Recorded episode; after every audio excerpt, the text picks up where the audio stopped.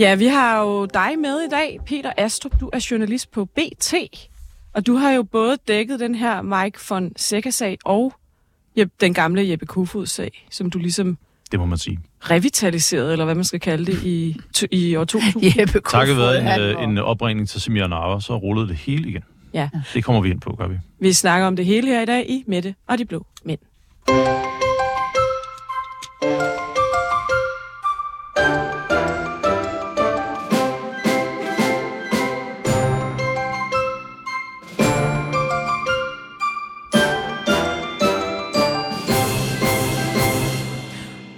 Jeg hedder Sanne Fanø, og Anna Thysen er selvfølgelig med som altid. Dejlige, skønne Anna i buksedragt. I dag Nå for så. skal du i byen, Anna. Ja, men om lang tid dog. Så. Okay, du er bare sådan ret dullet op. Nå, ej, jeg har vasket mit hår og taget okay. pænt tøj på. Det er godt, meget elegant. Godt. Jeg skal bare hjem i seng og sove. Jeg var til Venstres landsmøde sidste uge og har arbejdet siden der. Ja. Jeg er helt balleret. Har du vasket hår? Ja, vasket hår? Ja. Jeg, altså, nu har jeg jo nærmest fordi... ikke noget hår. Nej, jeg var, det har du da. Jeg Nå, jeg hedder... Eller det er jo et, du har også øh, vasket hår. Jeg har vasket hår i går. Øh, jeg vasker kun hår hver tredje dag. Jeg hedder jo et Sande Fanø. Jeg tror måske, jeg sagde det lige før. Velkommen til Mette og de blå mænd. Vi skal selvfølgelig også snakke om regeringsrokaden senere. Peter Astrup bliver så længe han kan nå at være med. Han skal ned og passe sin biks på BT. Yes. Jeg synes... Jeg, jeg tænker faktisk, det vi gør... Du øh, kender jo til begge historier bag kulisserne, Peter, om de her to sexskandaler, det, det kan man jo ikke engang kalde dem, forhold til mindreårige. Øhm, jeg tror, man kan vel godt kalde det, hvis du har et upassende seksuelt forhold til nogen, så er det vel en sexskandale, hvis du samtidig er en offentlig person. Ja, er det ikke bare det? Jo, jeg tror, vi læser sexskandale. Det er sådan noget med kinky ting og mærkelige... Ja, altså, det er det jo ikke. Nej. Så jeg tænker godt, altså, det er, handler vel om, at nogen har sex med de der kvinder og piger, ellers så var det jo ligegyldigt, ikke? Jeg vil sige, at man er uden sexskandale, hvis du render rundt og har sex med folkeskoleelever. Det, øh, det er jeg også enig med dig i. Og, og det, det, det, jeg synes, vi skal begynde med, det er, at jeg synes, vi skal spille to klip.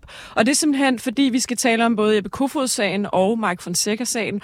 Og det, der også er sket i mellemtiden, fordi Jeppe Kofod-sagen var jo helt tilbage til 2008. Så lad os starte med at høre, da han har været i vælten i pressen efter at have haft sex med en 15-årig på et påskeseminar i DSU, hvordan han forklarer sig til sit bagland bagefter, og hvordan de tager imod hans forklaring, for det siger rigtig meget om, hvad der er sket i mellemtiden. Så kan vi høre Fonseca bagefter.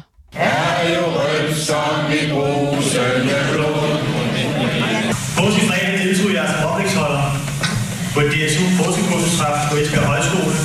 Beklager en dårlig lyd. Ved aftens fest mødte jeg en sød pige, som jeg var sammen med. DSU blev med rette vrede over episoden, da det var en klar overtrædelse af DSU's regler, som jeg kender. Og samtidig uacceptabel opførsel for mig som folketingsmedlem og gæst. Jeg har fra starten undskyldt over for pigen, forældrene, DSU og partiet, og står nu til regnskab, både personligt over for mig selv og politisk over for jer. Alligevel var dele af pressen ville tage grænseoverskridende dækningen af sagen og dets detaljer om forhold, som den principielle mener hører, privatlivets, hører til privatlivets fred. Det har ikke været respekteret i den her sag, og derfor har processen været stærkt ubehagelig for alle involverede, i særdeleshed pigen, forældrene og jeg selv. Det har også været særligt hårdt, at min store fejltagelse i flere sammenhæng nærmest er blevet udlagt som en forbrydelse.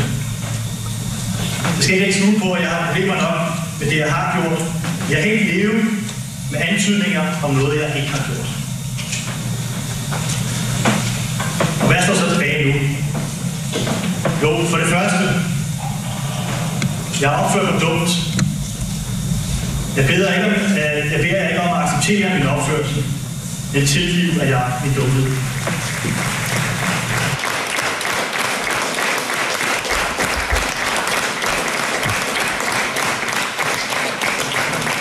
Det skal lige siges, at øh, det er jo hans kreds på Bornholm, han forklarer sig til i 2008.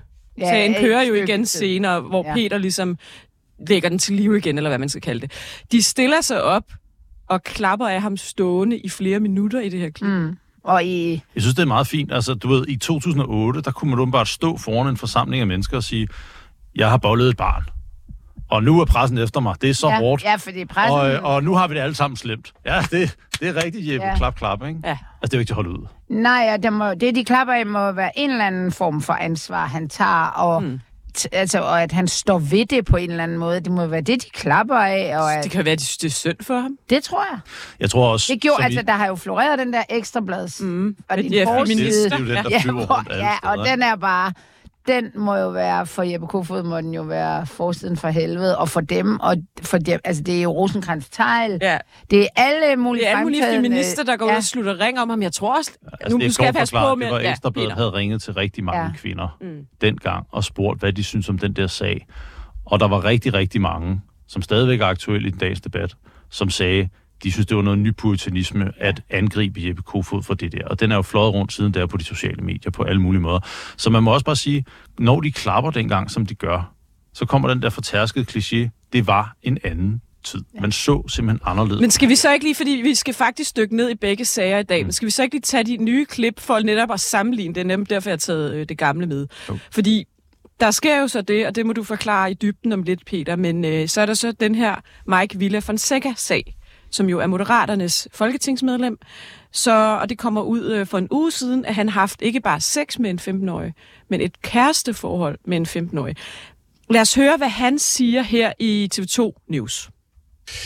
Jamen, mit private forhold i forhold til øh, mod mod moderaterne, det er, at jeg er i et legalt forhold med, med, med vedkommende, som jeg er sammen med og har samtykke fra, og også for, på grund af den aldersforskel, der er mellem vedkommende og jeg, har jeg også øh, samtykke for forældrene. Vi er glade, og det fungerer for os, og vi øh, har det rigtig godt, og det er ægte kærlighed. Men vi over, holder loven inden for lovens rammer. Desværre så er det ikke øh, i flæng med Moderaternes øh, adfærdskodex øh, i forhold til hendes aldersgrænse. Øh, og derfor så øh, må jeg også øh, tage ansvaret og, og melde mig ud af, af Moderaterne. Sikkert ansvar. Så, Altså, det er jo nej, så, og så med til sidst, altså. før, fordi Peter, om lidt skal du virkelig på, men til sidst, så skal vi lige høre, hvad Lars Lykke siger. Lad os lige forestille os de her klappende socialdemokrater og Jeppe Kofod, og så lad os lige se Lykkes reaktion ved Mike Fonseca-sagen. Mike Fonseca øh, ikke bare har, har, har skuffet os på en måde, så jeg er helt målløs, men altså jo også har et, øh, et, et fast forhold øh, til en pige øh, på bare øh, 15 år, øh, som er indledt på et tidspunkt, hvor hun går i 8. klasse. Øh, og det kan på ingen måde øh, passe med det øh, kodex, vi har i, øh, i vores parti. Øh, baggrunden er den, at vi i sidste weekend øh, via et øh, øh, somi-sladermedie øh, fangede op, Tænker, det Reddit. nogle øh, rygter. Øh, og da vi fangede dem op, så konfronterede vi øh, Mike øh, med dem. Øh, det gjorde vi i starten af, af ugen og fik det her øh, bekræftet. Øh, og så har vi brugt hele ugen øh, på at, at tale med, med, med ham øh, og folk om, omkring ham, for at prøve at få ham til at indse, at øh, den form for øh, opførsel på ingen måde kan gå hånd i hånd med et øh, politisk virke i Moderaterne, og i vores optik i det hele taget ikke med et politisk virke. Ja, og han er så smidt ud af løsgænger nu og på sygeoverlov. Men Peter, jeg ved ikke, om vi skal tage Jeppe Kofod-sagen først, eller Mike. Skal vi starte med Mike Fonseca, fordi kan du ikke lige forklare forløbet egentlig? Jo, altså forløbet i Fonseca er, at det er jo rigtigt nok, som Lars Lykke siger, at den måde, det ligesom kommer ud på til alle mulige andre steder end Mark Fonseca og hans, øh, hans øh, meget unge kæreste selv, det er jo fordi, at der bliver skrevet noget på Reddit. Som jeg husker det, så er det øh, sidste søndag, forrige søndag. Øh, og så begynder det ligesom at florere. Og øh, det kommer til vores kendskab om onsdagen, og vi begynder at undersøge det og ringe på det og tale om det. Øh, det fortsætter også torsdag og fredag. Men for moderaterne, så hører de det allerede øh, tidligt på ugen.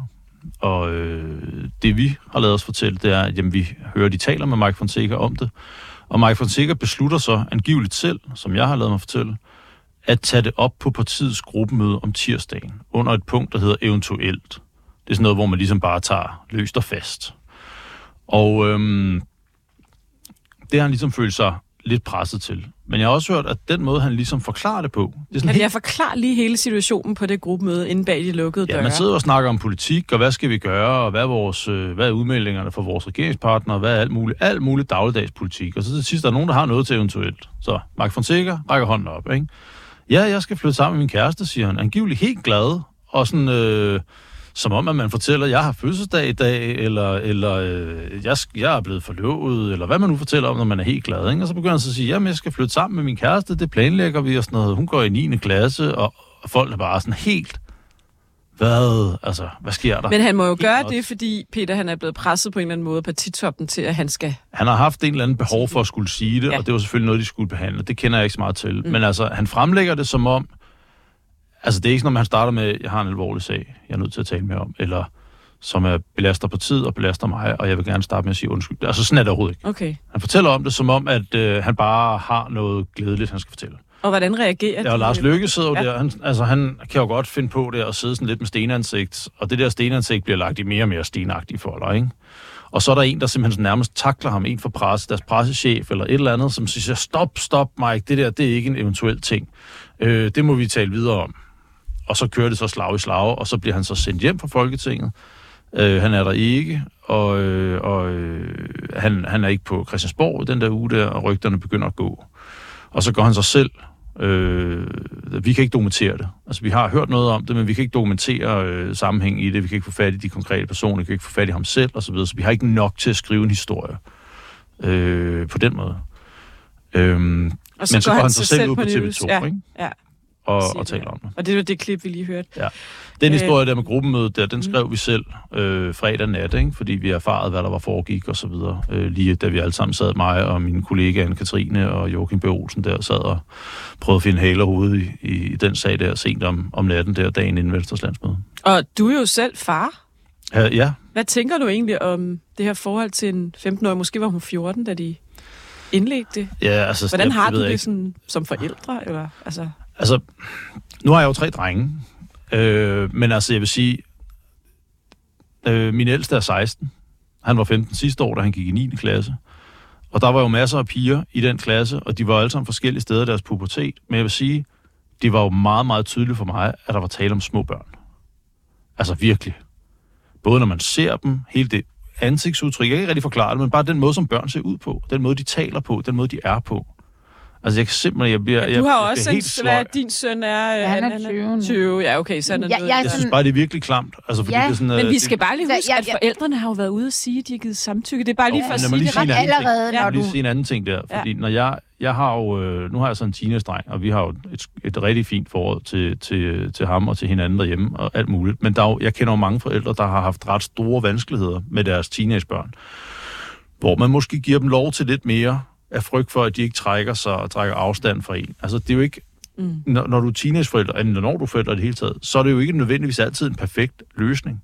Hvis hun ikke oplever det som et overgreb, Ja, ja. og hvis hun gør det som en oprørsting, så kan det godt være, at du er nødt til, tvunget til som forældre, at give samtykke til noget, hvor du i virkeligheden helst ønskede ham hen, hvor peberet gror. Men det er måske ikke det rigtige at gå ind og sige til din datter, jeg vil forbyde dig. Så stikker hun måske bare hjemmefra eller et Så bliver Ja. de problemer, Ja. man måske har i forvejen Men-. Jeg men kender ikke til situationen. Nej, nej, det ved vi ikke nu, det er bare gætteri. Ja. Men nu skal vi jo, altså vi, vi, vi taler, vi skal jo også ja, netop tale om, om Kofod. en anden tid ja. og Jeppe Kofod.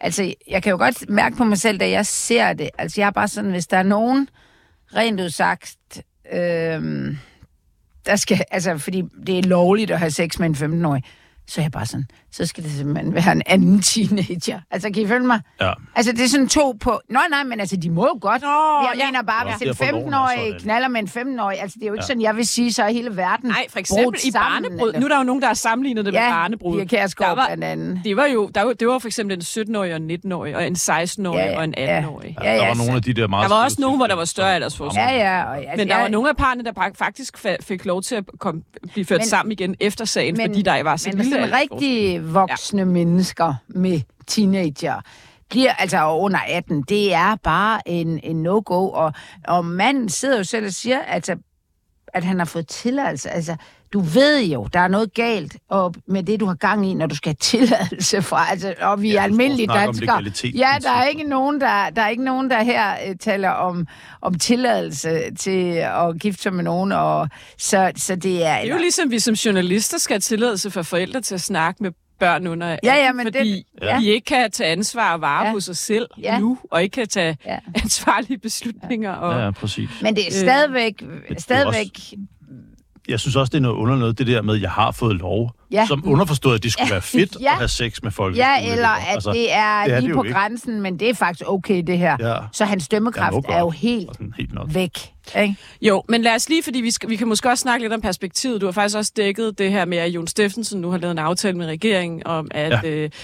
øh, hjælpe dem i forhold til at bevare deres parlamentariske grundlag osv. Men øh, skal vi lige tage Jeppe Kofod, Peter, fordi du øh, lavede, det var ikke dig, der lavede historien i 2008, men du lavede den historie i 2020, mener jeg det var, Ja. hvor han var blevet udenrigsminister, og hvor anden bølge af Jeppe Kofod ligesom rullede. Ja. Der, Du skal lige forklare hele optakten, og hvordan det hele øh, kom i stand, for det er faktisk også meget interessant. Ja, at man kan sige, øhm, der skete jo det på TV2's øh, Zulus et eller andet gala-program. Jeg har simpelthen glemt, hvad det hed. Men der stillede Sofie Linde sig op mm. og, øh, og fortalte den der historie med en eller anden tv-kanon. Jeg har aldrig selv fundet ud af rigtig, hvem det er. Det er også lige meget, det ved offentligheden heller ikke. At øh, noget med, at hvis ikke hun gav ham et blowjob, så smadrede, hun, så smadrede han hendes karriere. Ja, og der var og, hun kun øh, 18. Og det vækker jo en enormt offentlig forarvelse, som jo allerede i den her MeToo-bølge var begyndt ser andre steder i verden og i USA og sådan noget, og så brager det igennem i Danmark. Og øh, her på BT, der gør vi jo meget af det. Et af vores kerneopgaver, som jeg ser det, det er at teste politikers integritet. Vores politikere, vores folkevalgte, de skal have integritet, de skal gøre, som de siger og som de mener. Så vi finder på et setup, for det er det, det er. Det er ikke noget, vi laver hver dag, men det gør vi en, En gang med. fælde. En fælde, Ja. ja. ja. Det kan vi lige så godt sige, som det er. Vi ringer til ligestillingsordførerne på venstrefløjen. Først får de lov til at rose Sofie Linde, Linde for at være mega sej og dygtig og stå op og alt muligt. Øh, Det vi kalder en gratis omgang. gratis omgang, som det hedder. Bagefter, når de så har fået lov til det, så kommer fælden så for det parlamentariske grundlag, øh, hvor man så siger, hvad så med Jeppe Kofod? Mm. Det er den klareste MeToo-sag, der ja. er overhovedet, ja, præcis, som man nærmest overhovedet har. Han gik i seng med en 15-årig, det var jo ikke en fed oplevelse for hende. Øh, hvordan, Vi afslørede i 2020, at han var, han hun, var folkeskoleprak- øh, hun var folkeskolepraktikant. Ja, hun var folkeskolepraktikant. Ugen inden det her seminar, ja. hvor de havde sex. Ja, en, må, hos en Socialdemokratiet. år inden, tror jeg, det var. Ja. Øh, men men øh, hun var folkeskolepraktikant i Socialdemokratiet, så han har kendt hende i forvejen. Øh, sandsynligvis. Og så ringer så, og så Samia Nauer øh, fra de radikale venstre. Øh, hun er ret ukendt på det tidspunkt. Hun er ligestillingsordfører. Hun øh, giver sig til at tale om Sofie Linde. Hun synes jo, hun er super sej, og det er vigtigt, og, og kvinderne fremad i verden. og sådan Frank noget. Jensen hyldede hende også, kan jeg huske. Ja, og så springer fælden så. Øh, hvor jeg så spørger til, hvad synes du så om Jeppe Kofod, det er udenrigsminister i jer selv, i hans eget parlamentariske grundlag. Hvordan kan du stå på mål for det, samtidig med at du står og roser Sofie Linde? Og så skifter tonen i telefonen. Øh, Semina var godt klar over, at nu Har hun bliver hun prøvet for alvor. Mm. Øh, hun har lige startet som parlamentariker tilbage i 19, ikke? Og et år gammel øh, i den butik. Og øh, ved ikke rigtig, hvad hun skal sige, og så siger hun, ved du jeg vil gerne sige noget faktisk. Øh, men jeg er simpelthen nødt til at tænke mig om i 10 minutter. Jeg ringer om 10 minutter. Nå, ja. Og, øh, og jeg kan jo ikke gøre andet, og jeg tænker, det er fint nok. Nu har vi sprunget den fælde, jeg hører ikke fra hende igen, fordi sådan noget, det er min generelle erfaring, det er, at nu hører jeg ikke mere fra hende. Øh, og jeg laver en historie om det. Men kraftdejme, hun ringer, undskyld, øh, ringer 11 minutter senere. Øh, og så siger hun, jamen jeg vil gerne spørge igen. Okay, og det gør jeg så. Og så siger hun, jeg vil bare sige, i det radikale venstre, og nu lægger vi lige alle partiforskelle væk. I det radikale var han aldrig blevet minister. Vi synes, han er uværdig til at betride en ministerpost med den historik, han har i bagagen. Mm. Og det blev en kæmpe historie. Så kørte det. Det blev en kæmpe historie. Ja, det blev en kæmpe historie. det var det der, parlamentariske det grundlag siger, at han er uværdig. De vil ikke, og det mærkeligt, så kom de jo så i problemer, for de vil jo ikke trække støtten til ham. Det vil Nej. de så ikke. De vil sige, at det vil vi ikke bestemme. Nej, nej. Vi siger bare noget med uværdigt, så det bliver jo også sådan lidt... Men hele sagen kom op igen, og nu i en Med nye- 2020-kontekst. Ja, og så havde det øjne. meget... Altså, the rest is history. Manden blev ikke engang valgt til Folketinget, selvom Nej, Helle Thorning blev jo også hævet ind og skulle forsvare, forklare, hvorfor. Ja, hun synes jo også, at han var en idiot. Det var, Ja, og det sagde, og hun sagde, at han var blevet straffet og havde fået frataget sig alt muligt, men ja, at øh, Ja, han blev var en sendt anden. til Europaparlamentet Ja. ja. engang. Sikke en straf. Ja. Men der synes jeg faktisk, der må jeg sige, det er jo, nu er det ikke sådan normalt, det tilkommer mig at rose politikere, men nogle gange bliver jeg meget glad for, at man på en eller anden måde viser noget integritet og noget Ja. ja. handlekraft, fordi hun kom jo i modvind. Mm. Altså hun gik jo, hun, som jeg, for, som jeg var talt med hende bagefter om det, øh, om hele forløbet og sådan noget. Det hun jo i virkeligheden gjorde, det var, at hun sad og tænkte sig om, og spurgte en presserådgiver eller nu går jeg altså ud og siger det her. Ja, vi kan jo Og hun ikke... gad ikke stå og være idiot for en mand, Nej. der godt kan lide at have sex med børn. Nej. Det gad hun ikke. Og som man Det havde bakket op om Ja. for nogle år siden. Så, øh, Ej, det var en vild sag, og det har jo martret ham lige siden, kan man sige. Og han ender jo med at trække sig. Altså, jeg ved, der var i hvert fald ikke nogen officiel grund Nej, til det altså, at trække sig. Nej, altså, han, Nej, han var jo inde som suppleant, Han, han blev ikke valgt til noget som nej. Nej, han blev ikke Fordi valgt. ingen gider stemme på en mand, der går i seng med Nej. 15-årige folkeskolepraktik. Nej, og det er jo bare for at sige, det er jo også lidt for at tage den der øh, tidsparallel, ikke? Det er derfor, jeg spiller Præcis. det gamle og det nye. Men han det blev jo, at- udenrigsminister. Ja, det, dengang var det ikke lige så stort et problem for ham, som det så viste sig at være mere end 10 år senere. Blev sige. æder med et problem i 2020. Jamen, det er det, jeg mener, men Ja, ja. ikke i 8. Nej, ikke Nej, nej, nej. Der klappede for Der var der, synes, der, var det der simpelthen for og imod, og det ene og det andet, ja. Og han dummede sig, han sagde undskyld og sådan noget. Og så var det ligesom i orden igen. Og så Ja. ser vi Fonseca nu, hvor der er æder med kort Men proces. det er jo, ja. MeToo kan man sige, har jo flyttet øhm, offeret. Han står nærmest og siger, altså ja, det er synd for hende, men det er jo på grund af pressens, øh, hvad skal man sige... Øh, Ja, det er ikke, fordi hun har haft angreb. sex med Nej, ham. det er ikke, fordi han er, og det er synd for ham. Ja. Og den der med at kunne som voksen og kunne få noget opbakning til ens egen trælse situation, den er bare væk. Ja. Fuldstændig ja. væk. Og det må jo komme bag på ham der, Fonseca, da han, det lyder jo ikke som om, han har, altså han er, han er, han er jo vældig glad, og han synes jo selv, at det er et fint forhold. Og Han siger endda, at de overvejer at flytte sammen, tror jeg, i det Ja, ja, ja. ja. klip. Øh, I hvert fald øh, har han sagt det i sagt i gruppemødet, ikke? Slet, slet, slet ikke forstået situationens alvor i det der TV2-interview. Nej. Det kan man synes, Men- at man kan høre på flere forskellige ting. Han stiller også op, og så siger han, at jeg har forbrudt mig mod øh, moderaternes adfærdskodex. ja, som om det er det er sådan noget eneste- eksotisk. Ja, Ja. Ja. Ikke, men jeg har ikke gjort Men- noget slemt i virkeligheden. Nej, nej, men det han jo også siger, mm. hvis man hører efter øh, på det, det jeg synes var meget bemærkelsesværdigt, det var, at han siger, så kan jeg jo prøve at se, om jeg kan stille mig til rådighed ja. hos Socialdemokraterne. Ja. Vil. Og det vil altså bare line dem op, for nu kommer de som Liberal. Alliance Liberal Alliance eller Venstre. og Venstre. Og så sidder man også og tænker, lad os, Ja. lad os lige tage den her er børne? Ja. børnesag ud af det, og sidde og sige, Ja. Hvordan kan du som politiker stille op og sige, jeg har lige mistet det værdigrundlag, jeg gik ind med, så nu leder jeg efter et helt nyt. Og det kan Et bare parti, som vil afskaffe topskatten og Ja, ja. øh, mindske, øh, sk- skrumpe velfærdsstaten, og så et parti, der ikke vil afskaffe topskatten og, Og- vil have en større velfærdsstat. Jeg er ligeglad, hvilket parti det er, bare Hvis jeg kan få et eller andet parti. Hvis man tager øh, nuts. alder, eller hvad hedder det, pines, øh, hvad skal man sige, alder, med ind i ligningen igen, så må han jo gå ud fra, at der er i hvert fald tre andre af de største partier i Danmark, nogle af de største, der er ligeglade med det her. Altså, Ja. de vil godt have mig, og så de har noget politik. Øh, Men jeg er ligeglad med, hvilken ideologi de har. Bare jeg kan blive øh, valgt ind for et eller andet parti, så er jeg glad. Ja. Ja. Men der vil jeg Hvad- også, hvad- også ud og altså- sige nej tak, rimelig hurtigt. Ja, Ja, men ja. Hvad, hvor dumme tror han vælgerne er? Nå, men, øh, vi, vi, vi, vi, vi, vi elsker bare dig, Fonseca. Om du så går ind for at afskaffe velfærdsstaten, ej, du sætter det på spidsen, ikke? Eller du går ind for, at den skal fylde 90 procent. Altså, det, er jo, det, bare- Ej, det er bare dig, vi det er elsker. ikke Det var en godt joke, for- det var en Det er ikke godt altså. for det demokratiske sindelag ude i øh, befolkningen med de her nye partier. Altså, selvom man selvfølgelig ikke kunne have haft ham igennem en eller anden maskine, da han... Øh, de siger... Øh, De har ikke nået at screene var folk ude så og, godt. og sige, at de screenede. Ja, Øh, Jeppe Sø screenede dem, Nej, tror jeg det nu. siger han altså. Fordi det Lykke ikke havde ikke... ham. Jo, det er Jeppe Sø, Nå. der har screenet dem der, og det kan da Nå. godt være, at han er udmærket til det. Men Lykke, Nej, nej, har, ikke, Lykke siger- har ikke selv haft tid, men Inger Støjberg var jo ude og snakke med alle kandidater Ja. hjemme i deres køkken, før de overhovedet fik lov til at stille Jeg op. tror, det tror jeg altså, ikke, Lykke har Jeppe. Sø, han siger, adspurgt om det her, at han havde heller ikke tid til dem alle sammen, så han har ikke snakket med ham mere. Jamen. Men selvfølgelig kan man jo ikke sidde og sige, at du er sådan en, der vil knalde en 15-årig. Nej, det sidder kan man man vel ikke at spørge om. Nej, Nej. fordi man vil lige sige, du havde ikke fanget det her Nej. i et Nej, baggrundstjek, det kan fordi man han jo. havde en jævnaldrende Ja. kæreste på det Ja, tidspunkt, han det blev det. folkeskole, øh, folkeskole, jeg kan ikke komme fra det der gagak, folketingskandidat, Ja. så havde han en jævnaldrende kæreste. Pludselig, ja.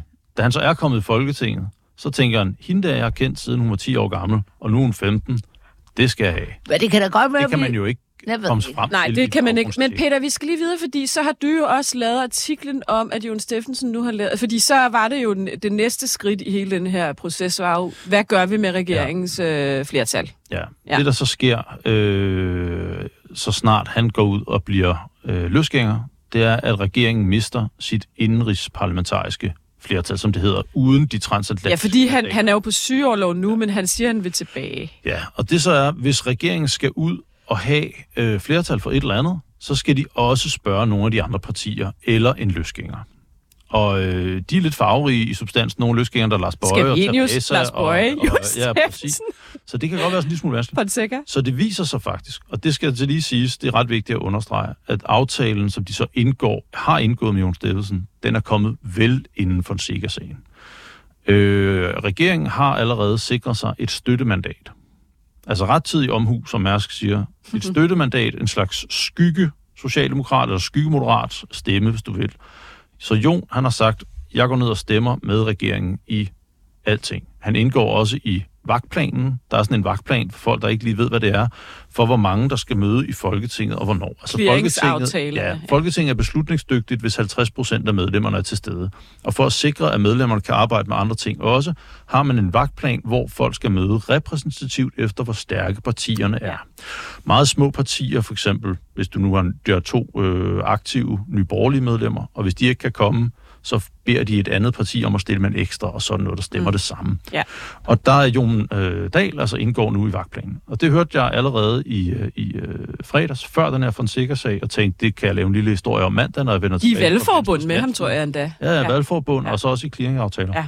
Men det er klart, det bliver selvfølgelig meget mere aktuelt, når pludselig det indrigsparlamentariske flertal er troet. Så lavede historien der i relativt Men hey, nu hvor vi lige er i gang med at rose politikere, så synes jeg faktisk, man skal rose ham for, at han, øh, at han faktisk ikke er opportunist her og siger, ja, jeg blev valgt ind på en midterregering, jeg tror på, stadig på projektet, bare fordi de har smidt mig ud, så øh, kan jeg ikke bare gå ind og stemme imod, fordi jeg er vred over det. Ja, men du skal også tænke Har han på, ikke sagt det, mere eller mindre Ja, til dig? Det, det, ja, det, nej, det sagde han Det ikke sagde til han mig. Det kan godt være, han har sagt til en nogle eller anden andre. artikel, Ja, okay. jeg, jeg har ikke spurgt, om jeg synes, han var opportunist eller ej. Men, men det, han får ud af det, han får meget ud af det. Mm. Han har jo handlet sit mandat Ja.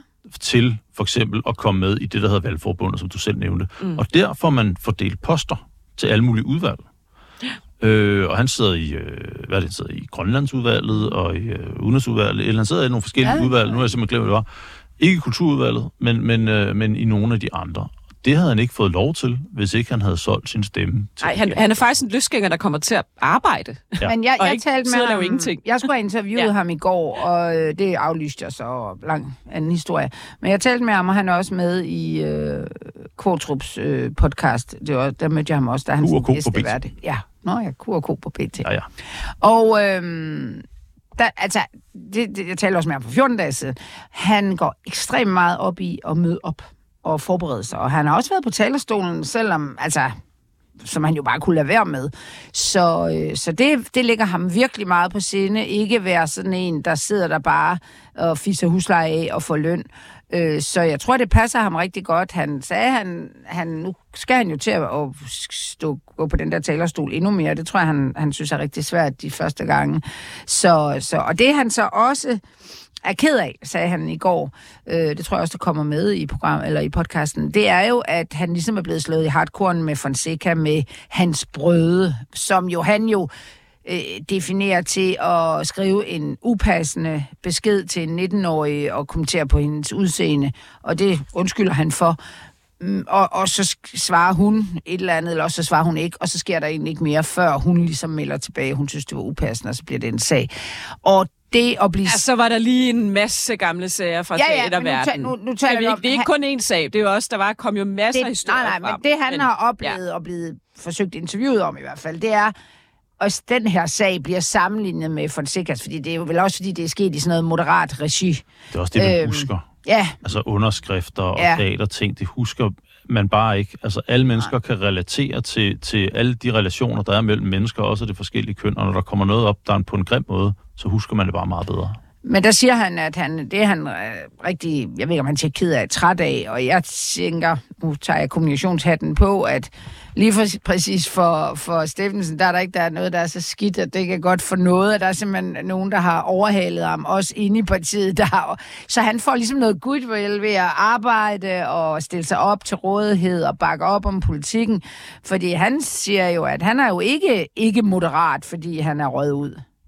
Nej, og bare lige for at opfriske, altså det var en 19-årig pige, og han skrev en, øh, ja, han skrev, hun var smuk, men lækkerste Ja, krop. sikker. Og hun var moderat, og der, der sagde han jo så faktisk, at han ikke vidste, da han skrev til hende, hun var moderat. Han har Jeg aldrig kan set sige, hende, siger Det her er jo faktisk... Nu, okay, nu, er jeg, der, nu bliver jeg upopulær. Snakke Skal jeg lige være djævelens advokat to Det- sekunder?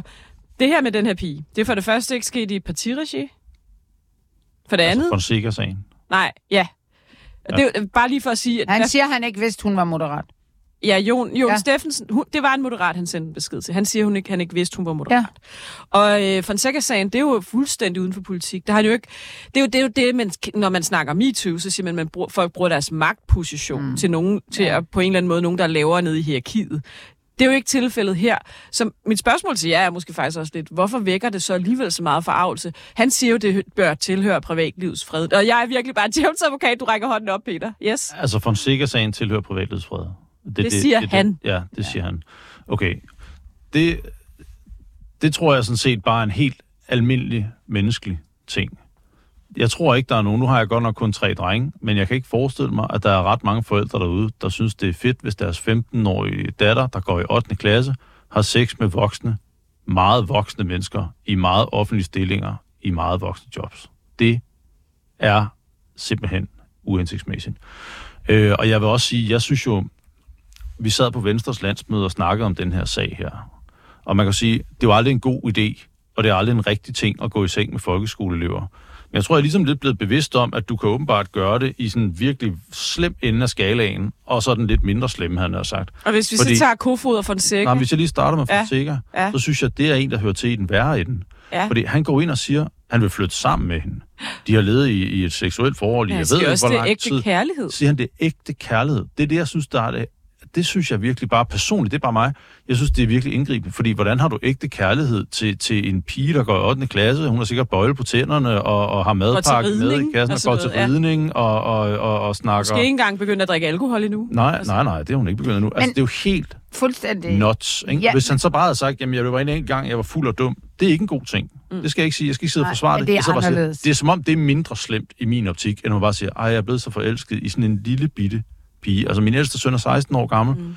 Og han er da han kommet var 15 år sidste år, var alle de piger, der gik i hans klasse, de var meget små børn, vil jeg sige. Uanset om de var forskellige steder i deres udvikling. Det var bare virkelig små børn. Ja, han er jo så blevet meldt for grooming. Det ved vi jo ikke, om han har gjort rent juridisk, men han er jo blevet anmeldt for grooming. Ikke? Altså, men jeg vil også no. sige, at, at, øh, at rent, altså måske også den der politisk, der går Steffensen ud med det samme og lægger sig ned og siger undskyld. Altså, hvis vi sådan taler om spektre igen, så er det vel også en, en ikke en formidlende omstændighed, fordi han har gjort, men det er en 19-årig, han, han har aldrig set hende, han mødes aldrig med hende, han skriver det, som han, han siger. Han har jo mødt hende, skal det lige siges. Ja, men ikke han efter, siger, han eller... det.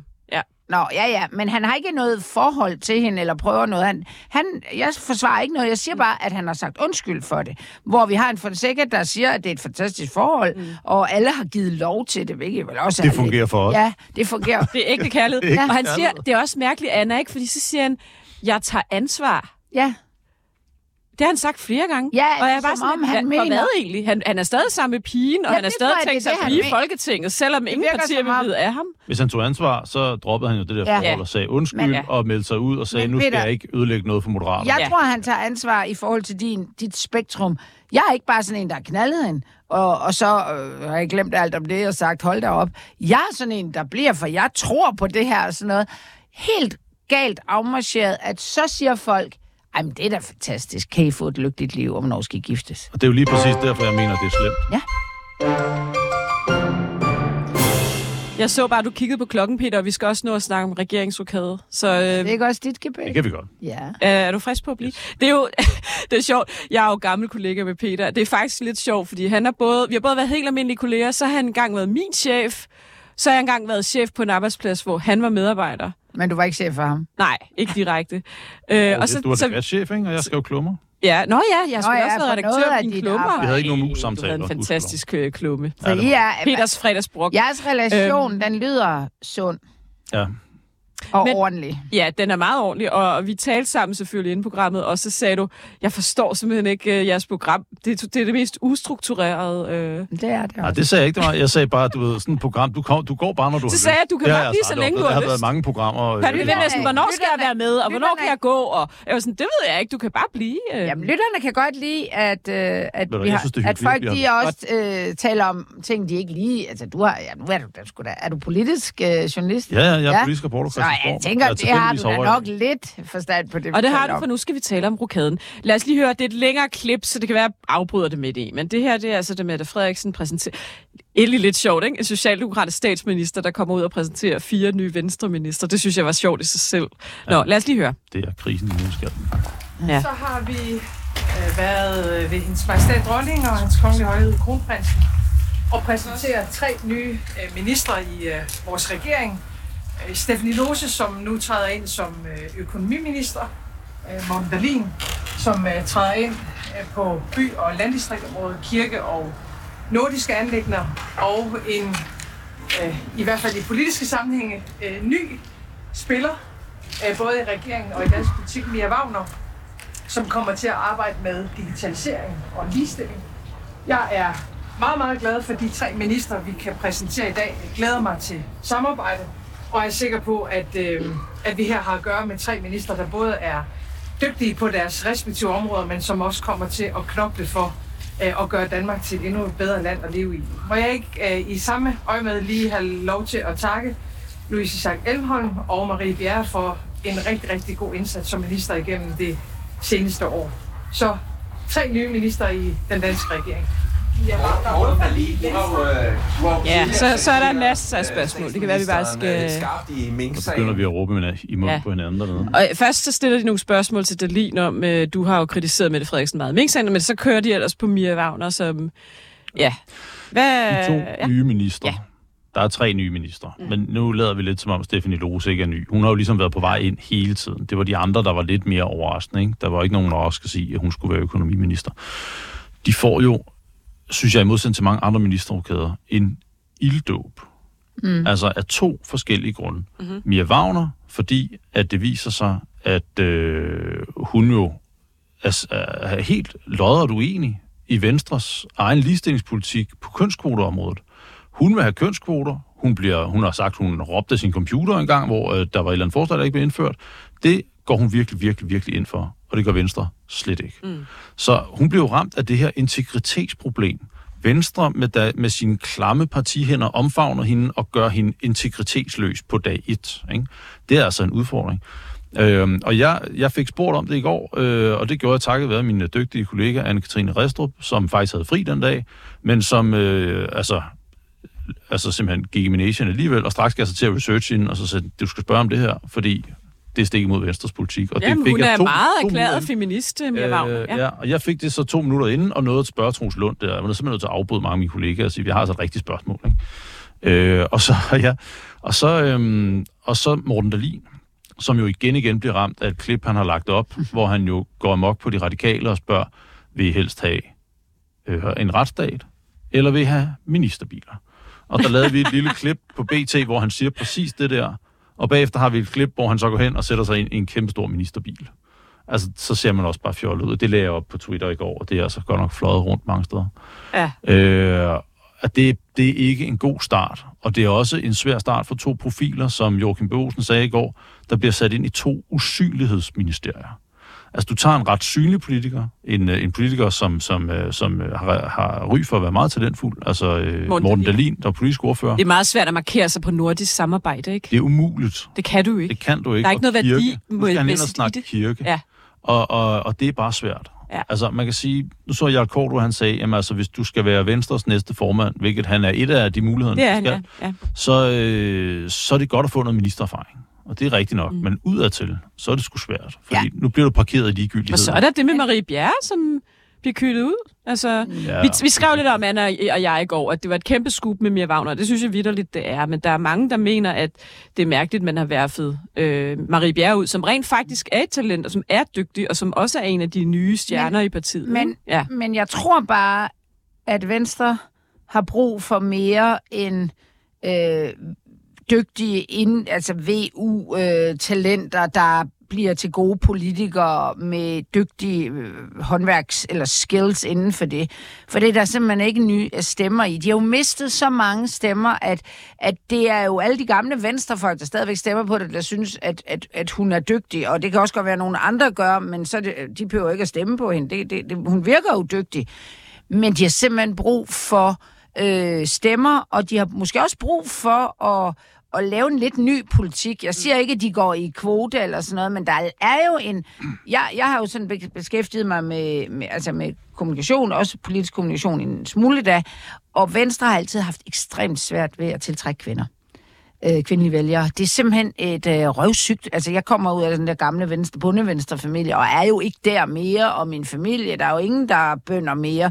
Og, og, og man stemmer ligesom kun på venstre efterhånden, hvis man bor nærmest... Altså, i Jylland af nogen årsager, altså, at man altid har gjort det, og fordi de har det der landmandstække der mangler noget nyt. Byvenstre har været sådan nogle igen, de der dygtige VU'er, der sidder på, og først sidder de på Københavns Rådhus, og så ryger de videre.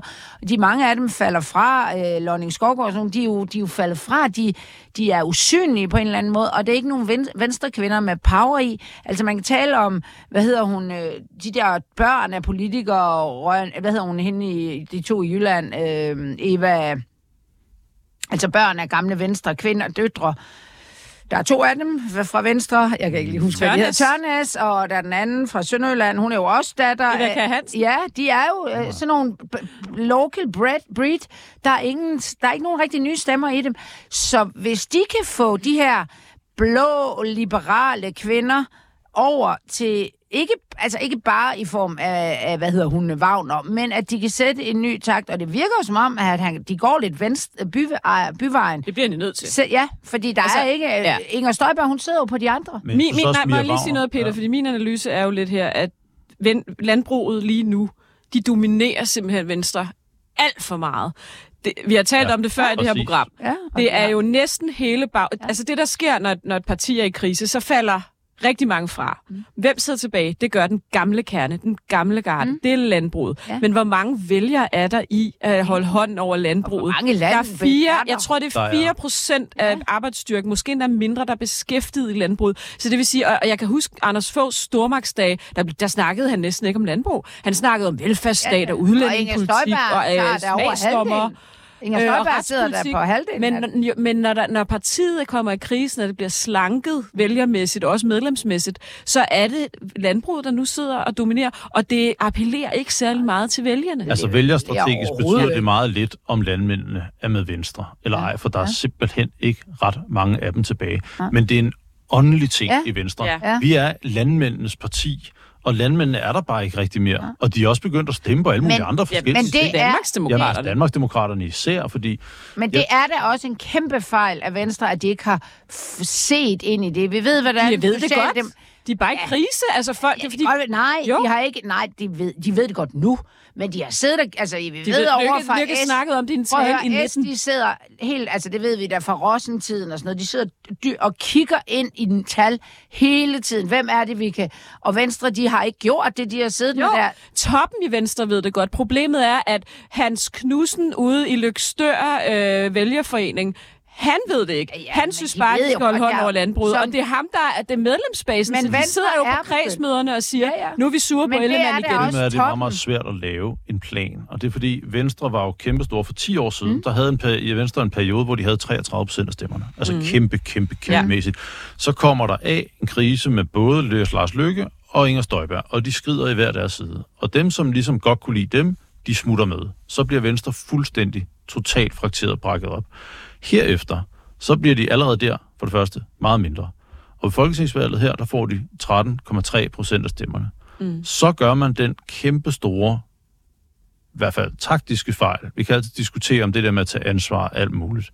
Men man, man går lodret imod det, man lovede vælgerne. Man ville aldrig gøre Mette Frederiksen til mm. øh, statsminister. Mm. Man vil lave en uafhængig advokatvurdering. Mm.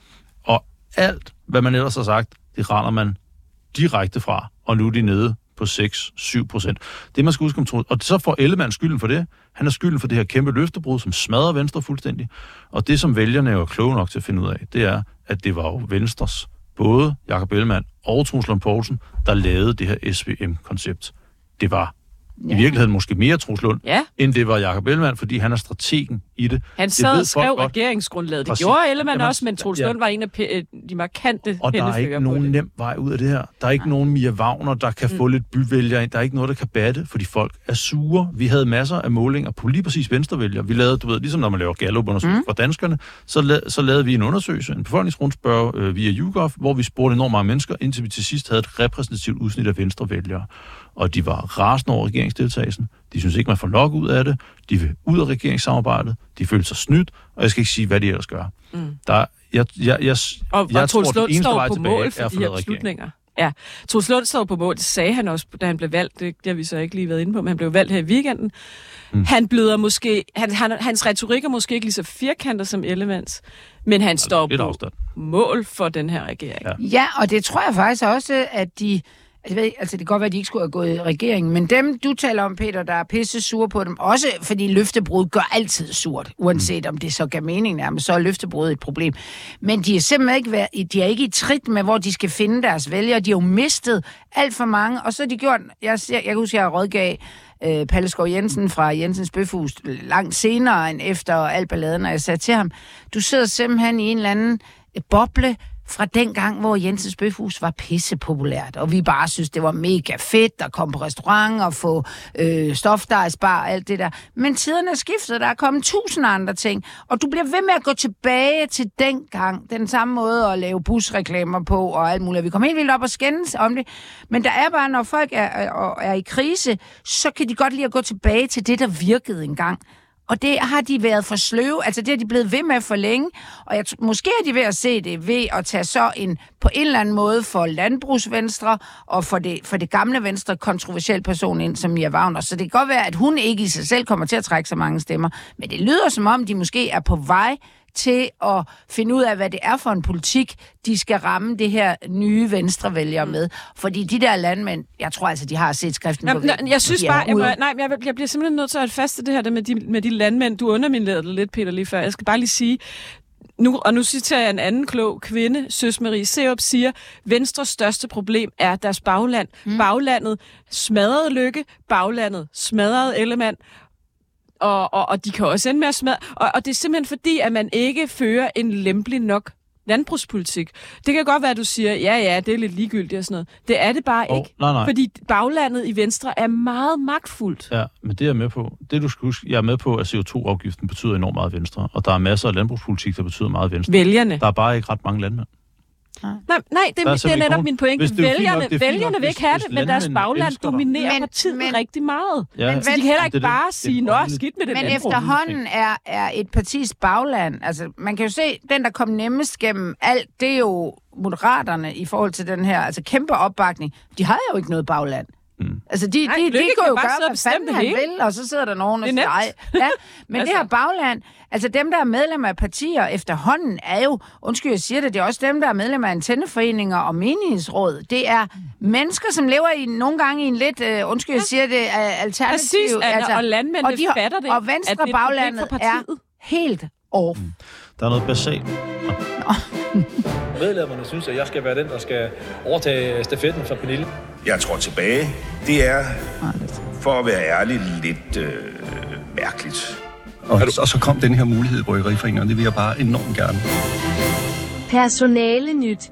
Ja, altså jeg vil sige, hele programmet i dag har jo faktisk været personale nyt. Rokader, ja. Fonseca-sag og så videre. Det hele er personale nyt.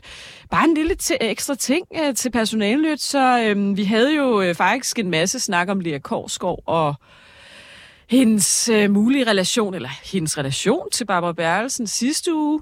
Så nu, det, nu er Dan Danel, som vi talte med i sidste uge, Nikolaj Dan Danel fra Frihedsbredet, kommet faktisk med endnu en afsløring, og det er, at hun åbenbart også har en meget tæt relation til Martin Justesen, som jo er Mette Frederiksens tætteste rådgiver. Og så er der lige pludselig en masse chefredaktør i løbet af ugen, der var ude og sige, jeg kender også Justesen, og jeg kender også den ene og den anden, og Rune Lykkeberg vil sige bogklub med Barbara Bertelsen. Det er noget tid siden, det var frem. Ja, det er rigtigt. Øhm, Men han har jo ja. på baggrund af det, og uden at have skrevet noget overhovedet, mm. der var han ude at sige, at han er inhabil. Mm.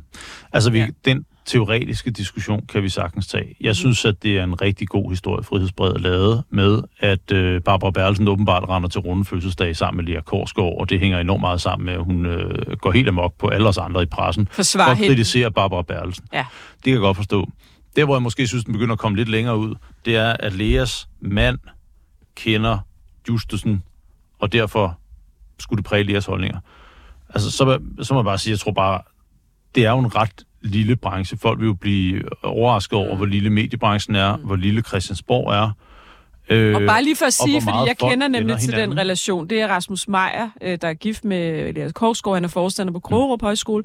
Han var, han øh, var ret tæt på øh, toppen i SF, dengang Thor Møre Pedersen blev skatteminister, Danmarks yngste. Jeg tror, han var 26 under øh, SFR og S-regeringen, tilbage under Torning. Det, der så sker, det er, at der er Justesen så særlig rådgiver for Thor Møre Pedersen og øhm, som jo er i SF på det her tidspunkt. Så derfor er han og Rasmus Meier gamle bekendte fra den gang. Mm. Øhm, nu er Martin, nu er Thor Møre Pedersen ude af politik, og Martin Justusen er rykket over i Socialdemokratiet og blevet særlig rådgiver for Mette Frederiksen. Derfor kender de jo hinanden for den gang, og det, er der har du jo lidt ret, Peter. Skal, skal de så ikke lov til at bevare den relation? Og han, skal han ikke have lov til at besøge Rasmus Meier i sit hjem, hvor Lea Korsgaard så også bor? Jo, det synes jeg. Jeg synes Ja. også, altså, det er bare, der er jo også mange journalister, der springer til arbejde i ministerierne. Der lærer de at kende politikere. Er det nogen, de sidder loven af? Det er det måske ikke nødvendigvis, så det har jeg heller ikke indtryk af, at, at, Lea Korsgaard sidder, sidder, sidder loven af Martin Justusen. Jeg ved det ikke. Øh, men, men, men jeg kender da også politiske rådgivere privat. Hvem? Jeg kender, Hvem? Jamen, det gider jeg ikke sige. Jeg gider komme ud med det. Men det er ikke sådan, jeg kender dem privat, sådan jeg ser dem hver dag. Men, men, men jeg kan da sagtens have en relation, som rækker ud over det. Øh, hvor man er med i, hvad ved jeg, en Men fodboldklub går eller en grænsen, men tennisklub. Peter, det man jo meget diskuteret den her uge, ikke? det er jo også, om grænsen går ved, at man besøger hinanden i hinandens hjem, for eksempel. Mm. At man ses til private fødselsdage. Jeg vil tænke, jeg, jeg tænker Jamen, jeg er jo ikke journalist, så jeg prøver, jeg, jeg, jeg kan sagtens se, at altså, man, kan, man kan- dybest set ikke beskæftige sig med politik, uden at kende nogen, der også beskæftiger sig Nej. med politik. Så skulle man jo bo i the middle of nowhere og kun have familie, der var fiskere Altså, eller et eller Mette andet. Frederikens pressechef er tidligere journalist på TV2. Ja, ja, det er det, jeg mener. Men, men noget, jeg har, er interesse, jeg har prøvet, altså sådan, helt fra minkskandalen, så, så, så, så synes jeg også bare, at Korsgaard og måske også Frid, øh, hvad hedder det, Zetland, læner sig op af det der sådan noget, hvad hedder han, Ulrik Hårup, noget, noget konstruktiv journalistik, at vi skal ligesom nogle gange sådan bakke op om systemer, der, altså komme med de gode historier. Altså, jeg synes nogle gange, at, altså jeg har selv øh, droppet, øh, hvad hedder det, øh, og, og, og læse. Jeg læser noget af det, men sådan har abonnement på det. Fordi jeg, jeg, jeg, jeg synes, de er sådan lidt... Altså, nu er jeg jo ikke sådan, sådan lidt følagtige i... Der er øh, mange i mediebranchen, der mener Ja, det er. altså, Jeg- det er jeg- sådan, og det, så se, det jeg tænker heller jeg ikke bare kommer af, at man kender nogen og er gode venner med dem og sidder og taler deres sag. Jeg tænker faktisk nogle gange især, altså Korsgaard, hun, altså hele den der, det, det, det er en helt anden øhm, skole, de går efter. Altså når man ser det med hende i, i, øh, i preslogen, så er det jo også sådan, altså virkelig hårde udfald mod BT, Ekstrabladet, til at Det vil høre. gerne være noget andet. Jeg ved ikke, Ja. hvordan du opfatter Ja, det, det som at man- Peter. Ja, Altså, jeg på Hvordan den ser, måde, ser du Zetland som medie? Øh, og det ved jeg ikke. Øh, pas, hvordan ser jeg sætte de er i hvert fald ikke tabloid. Det ved jeg sgu, nej, det er de ikke. Altså, lavede jeg ser det, som, jeg ser det ja. som, øh, som, øh, som et, øh, et, et hyggemedie, som man læser for at have det godt med forskellige ting. Jeg synes, de har haft nogle gode historier her på det sidste, men jeg synes, De de, har haft en lang periode, hvor jeg har taget tænkt, det er lidt studentikost. Jeg, Jeg, jeg skal ikke sidde og svine alle mulige andre til. Jeg vil lige sige om det der, fordi det, som jeg selv går meget op i øh, med det der, det er, mine allernærmeste venner er jo ikke hverken det ene eller det andet øh, i den her branche. Øh, og dem er jeg meget tæt på. Men det er rigtigt, at øh, der opstår i det teater, som Christiansborg er, der opstår der naturlige personlige relationer over for folk. Du får en større eller mindre sympati over for nogle af politikerne. Nogle bryder du dig mere om end andre, og nogle bryder du mindre om. Men altså, jeg er meget opmærksom på, at der er også en vis distance, du holder. Mm. Så, så, så, øh, så der er ting, jeg, jeg jo aldrig vil tage med til, og der er distancer, jeg holder. Øh, altså, jeg har kendt også øh, ting, nogle af dem, der sidder i taler om. Folketinget nu, og nogle af dem, der, er der, der er politisk rådgiver, har jeg kendt, inden de blev det. Og så er de så kommet i Folketinget. Og, og så er jeg så har du godt så stadig en personlig relation til dem? Jamen, jeg går ikke hen og siger, nu kan jeg ikke holde ud og tale med dig mere. Nej, om ting og sager. der er det gør jeg jo ting, ikke. I garanteret men, ikke taler om. men, men jeg, jeg vil ikke invitere, det vil jeg heller ikke i for. Vi skal For det var en om lidt. beskeden relation, ikke?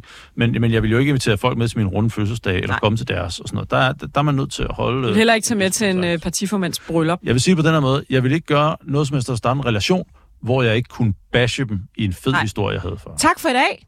Jeg hedder Sanne Fanø. Med i studiet var Thyssen. politisk journalist på BT, Peter Astrup. Ja. Og selvfølgelig Anna Thysen. Og øh, det var skønt at have dig med, Peter. Jeg håber, Ja. du vil være med en anden gang. Det gør.